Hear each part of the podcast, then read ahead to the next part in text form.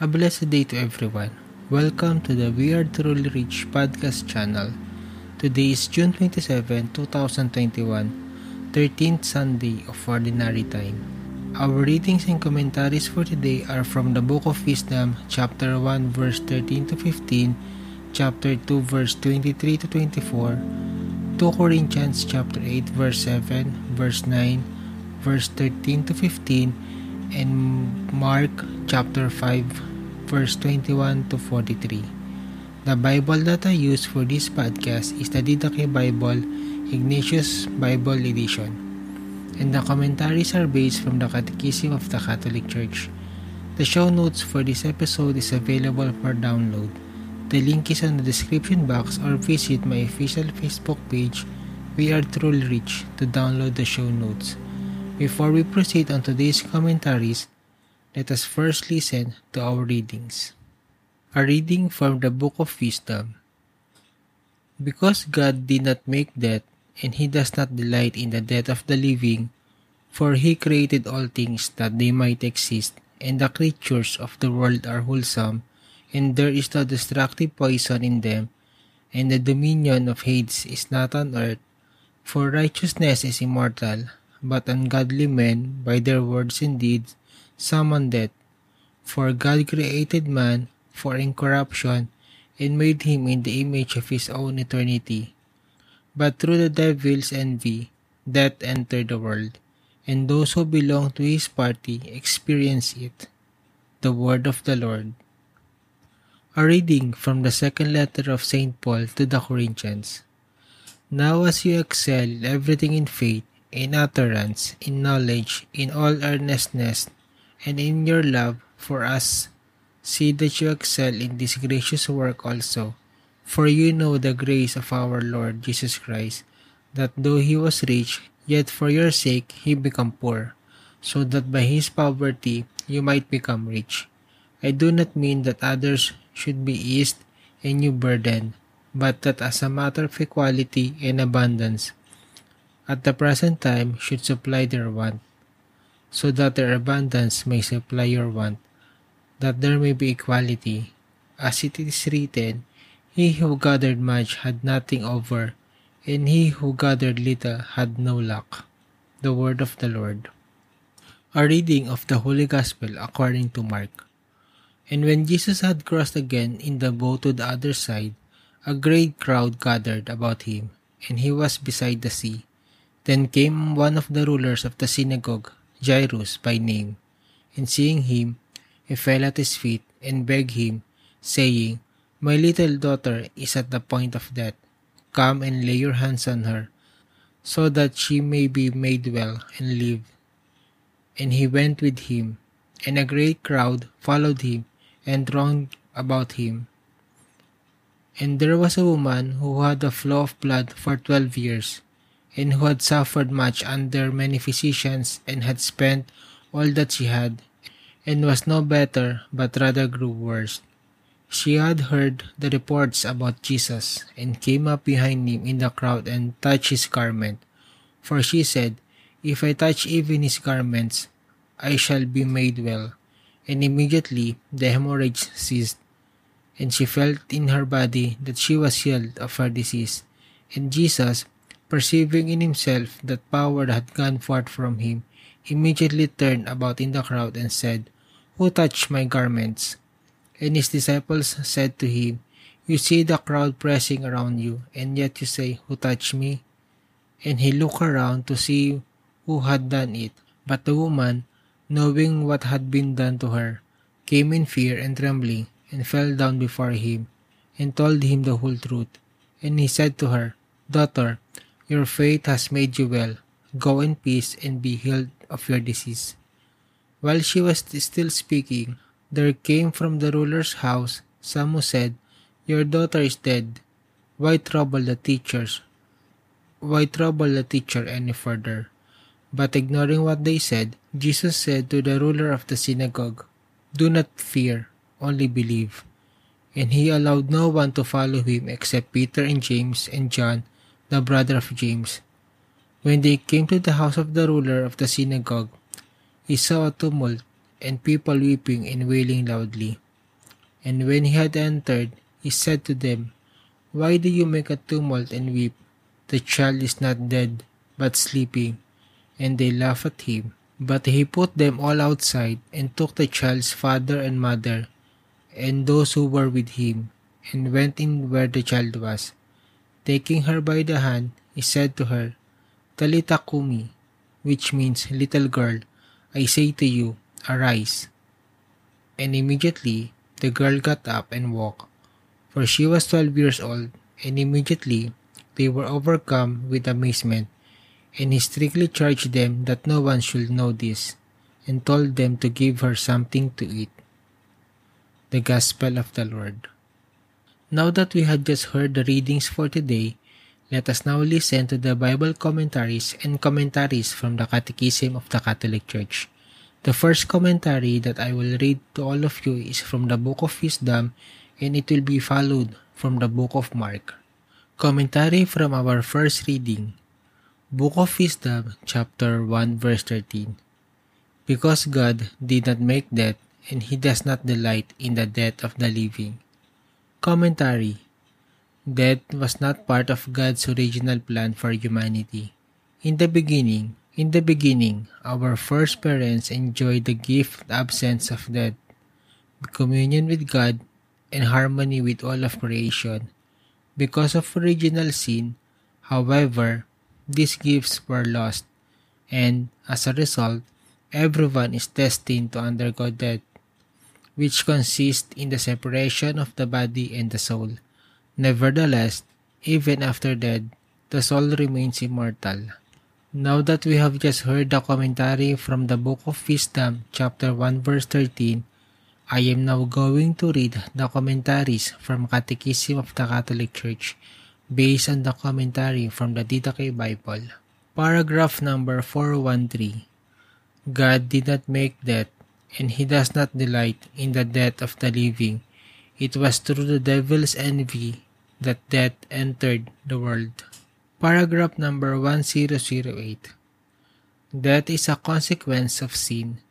The Church Magisterium, as authentic interpreter of the affirmation of Scripture and tradition, teaches that death entered the world on account of man's sin. Even though man's nature is mortal, God had destined him not to die. Death was therefore contrary to the plans of God, the Creator, and entered the world as a consequence of sin. Bodily death, from which man would have been immune had he had not sinned, is thus the last enemy of man left to be conquered. Commentary from 2 Corinthians chapter 8 verse 14. But that as a matter of equality, your abundance at the present time should supply their want, so that their abundance may supply your want, that there may be equality. Commentary From their beginnings in Jerusalem, the apostles carried the good news of salvation to the entire world. All who receives the gospel message, like the Corinthians, reaped spiritual benefits. In return, they were to assist the poor in Jerusalem in their hour of need. This action also manifested the communion between local Christian communities as member of the Universal Church. Now that we have just heard the commentary from 2 Corinthians chapter 8 verse 14, I am now going to read the commentary from Catechism of the Catholic Church based on the commentary from the Didache Bible. Paragraph number 1351. From the very beginning, Christians have brought, along with the bread and wine for the Eucharist, gifts to share with those in need.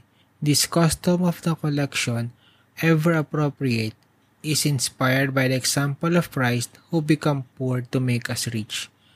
Those who are well off, those who are well off, and who are also willing, Give us each chooses. What is gathered is given to him who presides, to assist orphans and widows, those whom illness or any other cause has deprived of resources, prisoners, immigrants, and, in a word, all who are in need. Commentary from 2 Corinthians chapter 8, verse 15. For righteousness is immortal. Commentary This quote from Exodus pertains to the collection of manna, the bread that fell from heaven each morning when the Israelites were in the desert. Trusting in divine providence, everyone was assured of receiving exactly what he or she needed. Likewise, we should trust in God to provide for our needs, present and future, when contributing our resources to help others.